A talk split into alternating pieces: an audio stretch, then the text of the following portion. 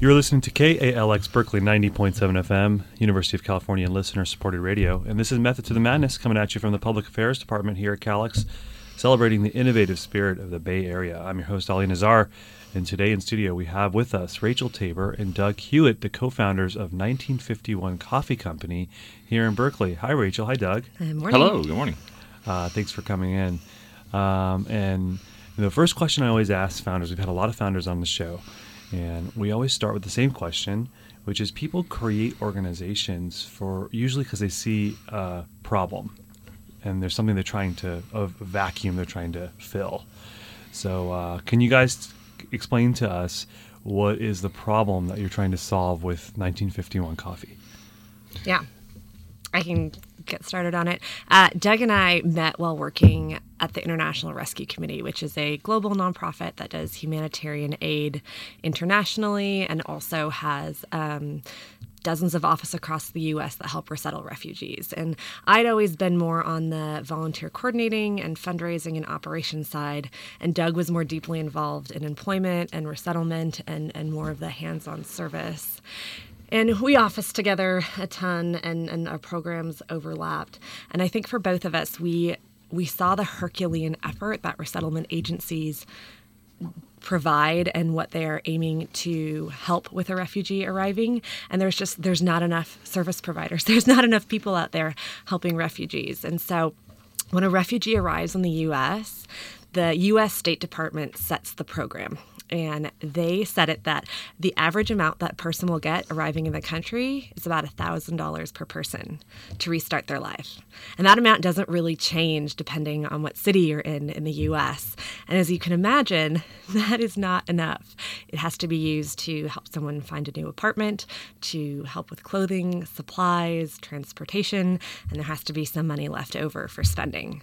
And so because of how the resettlement program is set up from the U.S. government, it makes employment the most critical piece for a refugee once they arrive in the U.S. And that was the crux of where we saw a lot of the need. Yeah, so the U.S. government expects for a refugee to be economically self-sufficient within 6 months. That's the goal. And so that challenge is one that we saw, that there needed to be a resource in the community that could help refugees overcome some of the barriers between them and the U.S. job market. And some of the things that we had seen were, not having references, not having verifiable work experience. And so we began to look and see if there was a way that we could create something in the community that would be a bridge between what the refugee resettlement agencies were doing and what U.S. employers were looking for in staff members. And so we decided to create 1951 Coffee Company to kind of be that bridge between those two. Yeah, it's amazing. And can you tell us, what is 1951 Coffee? Why was it named that? Doug came up with it, so I have to give him credit. And for anyone that's worked in the refugee resettlement world, you know the date. And so there's maybe 0.5% of the population that understands it. But it's the year that the UN held a convention in Geneva, Switzerland with well over, I think, 140 or 50 nations. And it set forth the definition, a legal definition for refugees, and a guideline for their protection. And the linchpin of that convention is something called non-refoulement, which means that a nation that signs on to the agreement of protecting refugees cannot send someone home if they're there seeking asylum and protection from fear of death in their own country or persecution. And what is the definition of refugee? It is, I had to memorize this recently for a presentation. It is someone who, owing to a well-founded fear of persecution based on the reasons of race, religion, nationality, and membership of a particular social group or political opinion, is outside of his or her country, and because of such fear, they are unable or unwilling to avail themselves to their home country for protection. So it's basically someone facing persecution for these reasons: race, religion, nationality, political group, social group, and they fear persecution or death in their home country, and so greatly so that they leave. And they have to leave. That's part of the definition. And what is the UN's program? I'm assuming that it's not binding. It's a set of guidelines for countries that have signed on to the charter? Is that how it works? Right. So initially, in 1951, it was looking at what was happening with World War II, and a lot of it focused mainly on Europe. Later conventions came along, and then the 1967 protocols came along that ultimately expanded to a global mandate. But again, it is an agreement that people, countries have signed on to participate in the protection of refugees, of people who are fleeing for reasons, as Rachel said, for persecution, for fear of death, and a way to protect people in dire situations. Yeah, and we want to talk a little bit. I mean, this is a problem that the world has seen for a long time. This is, as you said, in response somewhat to World War II, but right now we're seeing one of the greatest refugee crises in history. So I want to get to the modern day problems and what you guys are doing to solve it in a second. But first, I always want to ask founders, because I think they're such an interesting breed of people who put things on the line to create something. And so let's hear a little bit about your guys' selves. How about you first, Rachel? How did you come to working with refugees? How did I? It was a dear friend of mine that we had met doing fundraising together. I started a nonprofit straight out of college and doing grant writing and social enterprise work. And my husband's grad school pulled us out to the Bay Area. We were in Denver at the time. And we took a day to figure out where to live, and we decided it was Berkeley, and we've been here for a decade now. And while doing fundraising and development for a nonprofit in Walnut Creek, a dear friend of mine got hired at the IRC, and I had been an international affairs major in college at UC Boulder, and they had a great program where they would host Lost Boys of Sudan, which a lot of people have heard of that documentary, or of the fact that there were thousands of orphaned boys because of the conflict in Sudan. And so families would host them, and they would do a work-study program. And a lot of them studied political science or international affairs in the hopes of going back home one day and, being the future leaders of their country. And so that was my first exposure to it. And so there was an open position at IRC, and my friend slowly pulled me back in, and it was a great moment to kind of get more in the front lines and reconnect with what had been my collegiate passion. And can you tell us what's IRC? Oh, it's the International Rescue Committee. Okay, and are they the biggest refugee resettlement organization in America? Or? I'd say they're one of the leading. There's 9. They're called voluntary agencies that are contracted with the US State Department to conduct the refugee resettlement program. And I believe they have 30 offices around the US and a humongous global presence. Okay. And my favorite part of that story, one of my favorite parts, took you only a day to figure out to live in Berkeley. So good job. Thank you. Doug, what about you? How'd you get to work with refugees? Yeah, so I started working with refugees actually in a very literal sense. I was working at a cafe in Mill Valley, and there was a young man who had been hired to work there while I was there, and they had 2 cash registers, and we were working side by side. And in getting to know him, I could just interacting with him. I could tell he originally was not from the United States. And one day over lunch, we had a lunch break at the same time, and I just asked, how did you come to the U.S.? And he began to share with me his story about coming from Eritrea and how he fled across borders and eventually boarded a boat to try to cross the Mediterranean. His journey through that, while we were sitting there in that 30-minute break in Mill Valley, just completely changed the way that I had seen the world. I had never sat and talked with someone who had been on a journey like that, and hearing his firsthand account and all that he had been through, and then to see that we were both roughly the same age, both of us loved playing soccer, we were working in the same job, but had come to that position from very, very different situations. We became really good friends, began to get to know his community more, and at that point it really just inspired me to see that there was a place that I had to be involved there. And so I also found out about the International Rescue Committee. One of their offices were in Oakland, and so I began the process of volunteering with them, teaching English, mentoring new refugees coming to the country, and then eventually, after spending a stint roasting coffee for about a year, I began working at the International Rescue Committee, and that was really just where I kind of put down my roots. Okay, great. We're talking to Doug Hewitt and Rachel Taber. They're the co-founders of 1951 Coffee. It's a coffee shop and nonprofit here in Berkeley that is focused on providing job training and economically resettling refugees here in the Bay Area. And so I think I might know the answer to this, but I wanted to ask it anyway just by what you just said, Doug, why coffee? So I understand why you guys are trying to create jobs for refugees, but you had to, you could create any business in the world. Why'd you create a coffee business? Yeah, so I think that, one, Rachel and I both love coffee. Even when we were working at our previous jobs, we kind of did an informal survey of all the coffee that was around our office. And so we kind of had our whole thing on our whiteboard at work. But I think, as we began to look at the skills that we had, both of us had worked in coffee before, had been baristas, I had roasted coffee before. We knew that was something that we could teach and train people. And we also knew from previous experience that the coffee industry here in the Bay Area is huge. Everything from the green coffee warehouses that are in Oakland. And because those warehouses are there, there's a lot of roasters that have a presence here in this area. And then, having a massive number of cafes. Berkeley is known for having the largest number of cafes per capita of anywhere in the country. And places like San Francisco and Oakland are very similar to that. And so we knew that it was an opportunity, if we could help refugees enter into the coffee industry here especially, it could be an opportunity for them to enter not just into a entry-level job, but something that could be an entrance into a career as well. And just beyond the fact that it's not only a career economically, it is truly the best position someone can get when they arrive in the U.S. And I think that as we talk with people more about the challenges that are so unique and inherent to the refugee population, it's eye-opening to a lot of people, because when you come to the U.S., you need to find a job. And we had talked about some of the challenges earlier, but it's just compounded by the fact that a refugee has this economic crisis when they arrive, that resettlement money they get gets spent so quickly because it's so expensive to live here.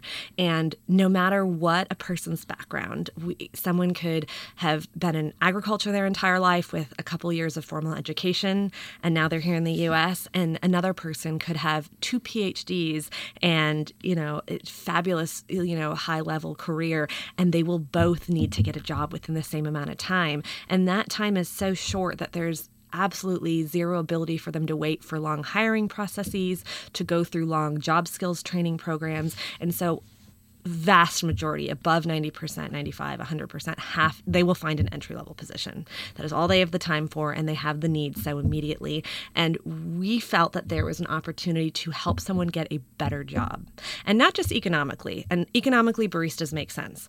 A minimum wage hovers around $12.50 right now. It'll be increasing soon in Berkeley and other areas. But a barista gets hired at about $13 to $15 an hour. So that just, hands down, is higher. But additionally, it's a tipped position. And there was an income survey by a coffee publication a few years back, and San Francisco and Oakland are the first and third respective highest barista incomes across the country, and tips at around $4 per hour. And so if you're looking, and I was a credit coach at ended my time at the IRC, and when you're looking at someone that's working probably 2 jobs, making $12.50 an hour versus $17 an hour is huge. And that's a big difference. In addition to just the economic factor, I think something that Doug and I felt very passionate is we would meet incredible people, like just spirit and this drive to do something. And we would find them in jobs that aren't bad. I mean, not bad jobs, but ones that wouldn't push them to integrate in their new community. And that's a lovely thing about the coffee culture in the Bay Area and in the U.S. is that becomes your third place. That's you have your barista, you have your drink, those names. And so the ability to kind of reach across the bar and create those dignified relationships, both with your coworkers behind and with the people that are visiting the cafe, is just a level of social integration that is not available in jobs right now. Yeah, I've always found that the best ideas are ones that seem really obvious after they've been created. And the way you talk about it means it makes a ton of sense. One thing that doesn't make sense to me is if the U.S. resettlement program only gives $1,000 and there's this economic clock ticking, why would any refugees come to the Bay Area? I mean, it's so expensive here. So how does that work? How do they choose the geography of the country to go to? Right.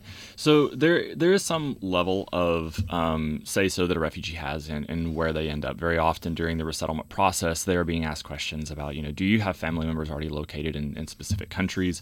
And then there are also, different countries who accept refugees for resettlement, they have different criteria, and they will accept different types of refugees or have priorities toward different types of refugees. And so that can kind of, you know, funnel down who goes where. Ultimately, you know, there's a process that the resettlement agencies go through and the U.S. government goes through. They, you know, they meet together and they talk about each case and they discuss, you know, which case would be a best fit for which location. Now, if a refugee happens to have family member or friends living in a specific area, you know, that'll be a place where they are more than likely to end up. So very often here in the Bay Area, that'll be, you know, a large number of the cases. They have family members or friends who have already been here, resettled maybe in earlier resettlement you know, processes, or maybe they came, you know, a year, 6 months before. And then sometimes it is just a process of this seems to be the location where they could be served the best. And yes, it is an expensive process to resettle people here, but, you know, all of the agencies are looking at trying to find the best fit for the specific case. They're given details on the case, and they're trying to find the best location to help someone get started. And, you know, the Bay Area, for its difficulty economically, it does provide an opportunity for people who want to live in a very diverse place to be welcomed. And I think that's one aspect, the socialization here and the welcome for people from very diverse backgrounds kind of balances out that economic hardship in some ways. Yeah, that's a really interesting point because with all the politicization of this issue these days, especially from he who will not be named as our president. I wonder what would happen to refugees in parts of the country that have been kind of whipped up in this furor against refugees, but probably have never met one and have no personal connection to them. It's almost like they would do better to actually interact with a refugee or someone who's not like them, but that's a lot to ask of someone who's trying to start a new life. I mean, is there in deep red states, is IRC or other programs, are they settling refugees there, or is it only in places like you said, Doug, where there's a little bit more of a diverse and progressive bias? So refugee resettlement is taking place in about 200 cities across the country, which means inevitably it is going to be in places that, you know, some places that are very supportive, some places that are not so supportive of the process. And, you know, refugee resettlement agencies all across the country are you know, have that key piece in mind. You know, how do we effectively resettle people here in a way that this, you know, this larger community around, they're becoming a part of that larger community and not, you know, creating these two different communities within one location. And so you'll see that a lot of resettlement agencies will do as much as they can to kind of pound the pavement and get local buy-in, find, you know, organization, groups of people to welcome refugees and be a part of that welcoming process. Because there's a very big difference when, you know, as an agency or a government entity, you come in and be like, we're going to resettle refugees in this location, versus going into that community, getting buy-in from the community and say, hey, will you be a part of the welcoming process? You know, it's the same thing going into someone's home. If you just barge in the front door, it's very different than if you know, that person invites you into their home. And so that's a role that the refugee resettlement agencies often play, is working with that larger community to find a way for them to be involved in that welcome process. And at that point, you know, you then to have that more buy-in. And I think it kind of eases that process and does create that opening, you know, that you were talking about, for people to get to know people who are different from them. Yeah, it's really amazing the work you guys do in this whole process. Learning a lot about this morning. We're talking to Doug Hewitt and Rachel Taber. They're the co-founders of 1951 Coffee Company. It's a nonprofit started here in Berkeley to help integrate refugees into the Bay Area. So, you know, we talked a lot about kind of the global or, you know, macro issues here, but let's talk about some of the stories. I'm sure you guys have some amazing stories of people who have worked in your shop. You guys started in 2015, is that right? Well, we quit our jobs to find or, you know, launch 1951 in 2015, but the cafe only opened about 4 months ago, and serendipitously we opened 3 days before the first failed travel ban. Okay. So the cafe arm of what we're doing is new. Prior to that, you know, 2015 was a lot of business planning and incorporating and curriculum development. In 2016, we started a barista training program, which Doug teaches and facilitates. And the thought behind it was, you know, when we first put our stake in the ground and, you know, started meeting in our you know, small little broken folding chair startup office, was the coffee shop. And it would be not only a place to help the greater community and the refugee community intersect and allow it to be an advocacy moment, and provide job opportunities. And as we started getting deeper into it, we're like, great, even if it's just the most slammin' busy cafe in Berkeley, maybe at a max we'll employ 13, 15 people. And each one of those souls and people are important and wonderful, but that is a smaller impact than the number of people arriving and that we were hoping to affect. And so while we were waiting for the notoriously long Berkeley permit process to go through, we started a job training program. And there is a church in Oakland called Regeneration, right by Lake Merritt. And they have a coffee shop that's beautiful and large, and they only really use it on Sundays. And so they rent it to us for Monday through Friday.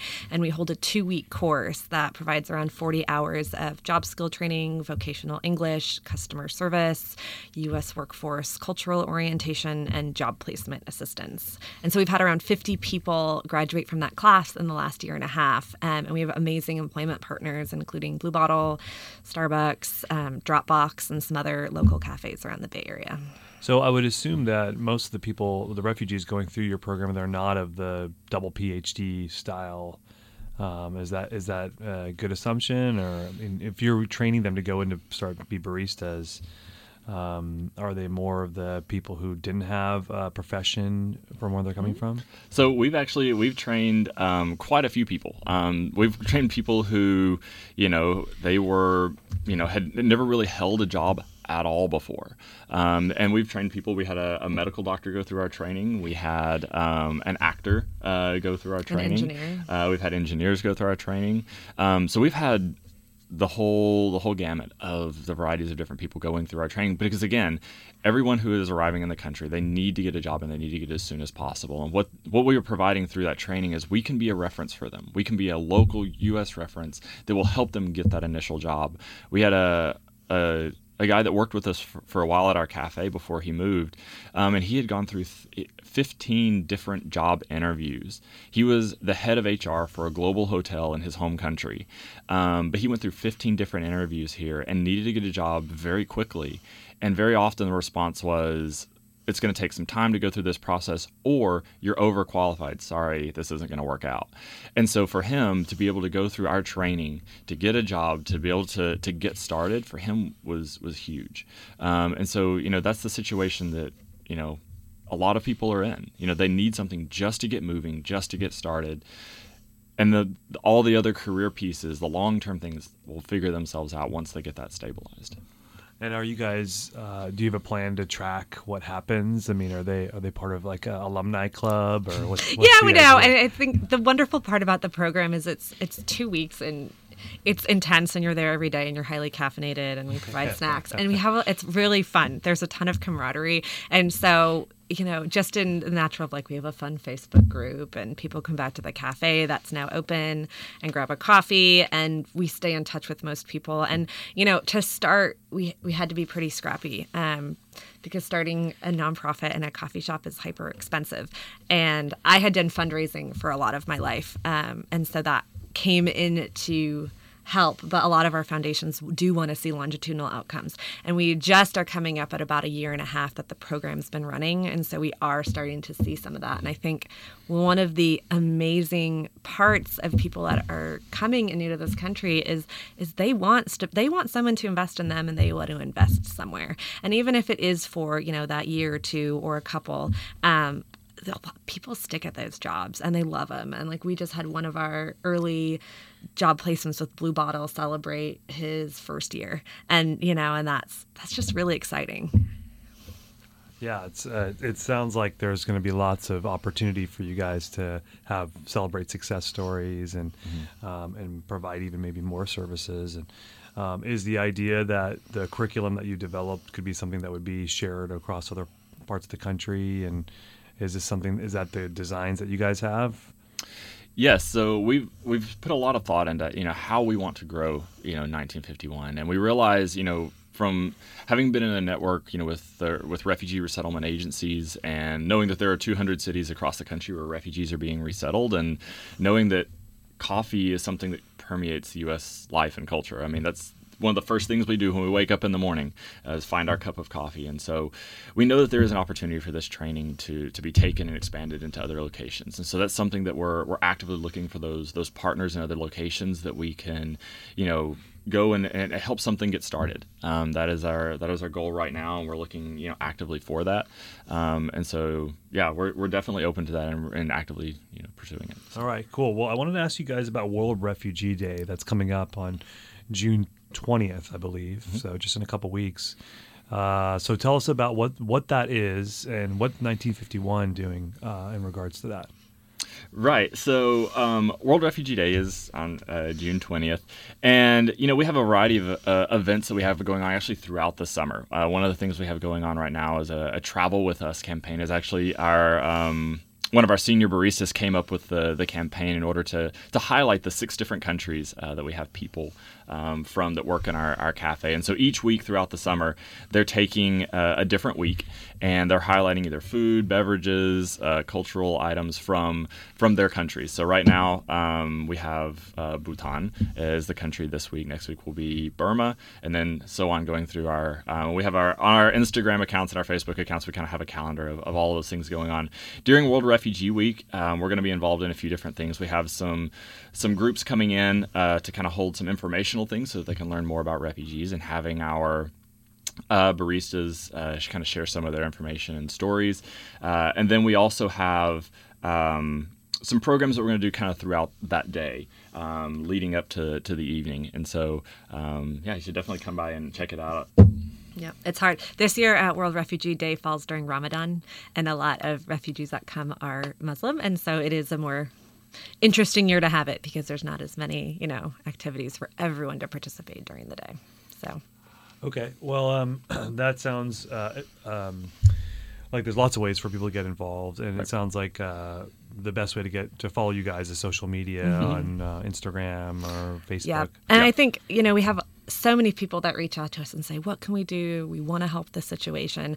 And once you talk to someone and explain to them who a refugee is, what they've been through, and why they are here, I have yet to ever meet someone, doesn't matter where I am in the country or where they are from, that isn't like, I support that and I want to help. And what we wanted to do is make it easier for someone to feel like they could have an impact on someone's life. And so by just coming in and doing your regular, not selfish, but, you know, your regular caffeine purchase, you're actually putting money right into the pocket of refugees that are new here and need that sort of economic boost. And something that's been really fun for us to see now that we're running into our 5th, 6th month of operation is our payroll is $20,000 a month. And that's $20,000 of wages and health benefits and other supports that our staff get. And as a nonprofit, when you come in, you're buying your cup, your milk, your beans, and then you are giving money to people who want a dignified job, want respect, and love it and want to be there. And so it's just our call to action is like, please just come grab a coffee. Make us your regular caffeine fix when you're driving around and are thinking of, or where can I have that meeting? Yeah, it's easy to do. We all buy coffee, so let's just go. And there's parking right below the cafe, which is hard to find sometimes. So where is the Bay Area? Where is it? The cafe is at 2410 Channing Way.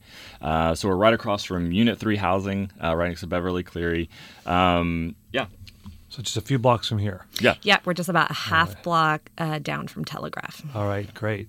And I always close the interview with this. We've been talking to Doug Hewitt and Rachel Taber. They're the co-founders of 1951 Coffee Company right here in Berkeley, a nonprofit that helps refugees get their lives started here in America. I always end with this question. You guys have started this thing from scratch, and you're in the heat of the battle right now, getting it launched. That's always fun. Congratulations, by the way. It's not easy to get to where you've gotten. But let's just fast forward 5 years from now, and everything breaks perfectly for you guys. Where would 1951 Coffee Company be then?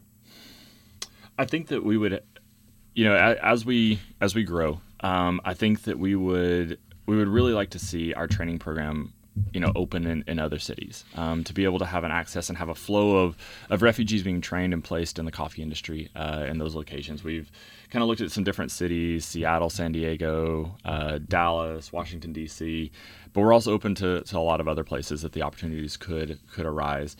I think in addition to that, being able to, open, one cafe in some of those cities as well would be something that we would like to do in order to have a physical presence there as a representation to the larger business community of what it can look like for refugees to be working in your space. We run the cafe here.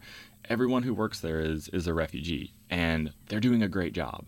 And I think that's important for the business community to see when they're looking to hire one or two or three refugees to be a part of their work. And so I think that's something we would like to do. And then just having that physical presence as an advocacy point, because when someone says, I want to support refugees, what do I do? They can't immediately just walk into the office of, one of the resettlement agencies and be like, I'm here, what do I do? But with a cafe, they can walk in, they can immediately purchase that cup of coffee and begin to have an impact right away, get to know the baristas, learn about the community. And so we would like to continue to have that same impact in other places as well. Doug and I made a deal that if this goes on 10 years, we're going to get a tattoo of our 1951 logo. So that's what I look forward to, seeing where Doug's going to get his tattoo. Very practical. Okay. Well, that was Doug Hewitt and Rachel Taber, the co-founders of 1951 Coffee Company, right here in Berkeley at 2441 Channing. Is that right? 2410. 2410 Channing. And how do they find you on Instagram? Just 1951 Coffee? 1951 Coffee on Instagram, on Facebook. And on Twitter. All right, everybody, go get your coffee from 1951 Coffee. And you've been listening to Method to the Madness here on KALX Berkeley, 90.7 FM. Have a great Friday, everybody.